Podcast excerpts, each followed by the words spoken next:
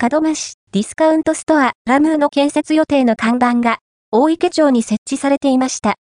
先日、このような情報提供をいただいたので、現地に行ってみました。門真にラムーができるかもです。門真市大池町のドラッグ赤壁門真大池町店の北側、ファミリーマート門真大池町店から住宅街へ入ったところにある駐車場に開発事業が書かれた建設予定の看板が設置されていました。開発事業の概要を確認すると、ラムー門真店新築工事、物品販売店舗と書かれていました。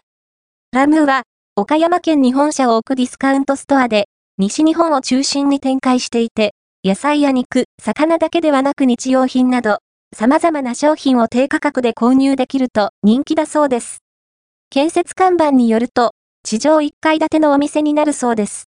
他の地域の店舗情報を確認してみると、クリーニング店やカットハウスが併設されているところもあるので、門間店もスーパー以外にも店舗が併設されるのか、もし併設されるなら、どんなお店が展開されるのか楽しみですね。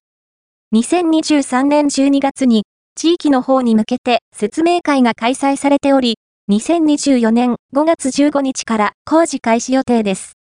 工事終了予定は、2025年7月30日。オープンは来年2025年以降になりそうです。また、詳しい情報が入り次第、号外ネット森口市、門増市エリアでもお知らせします。匿名様、ココ様情報提供ありがとうございました。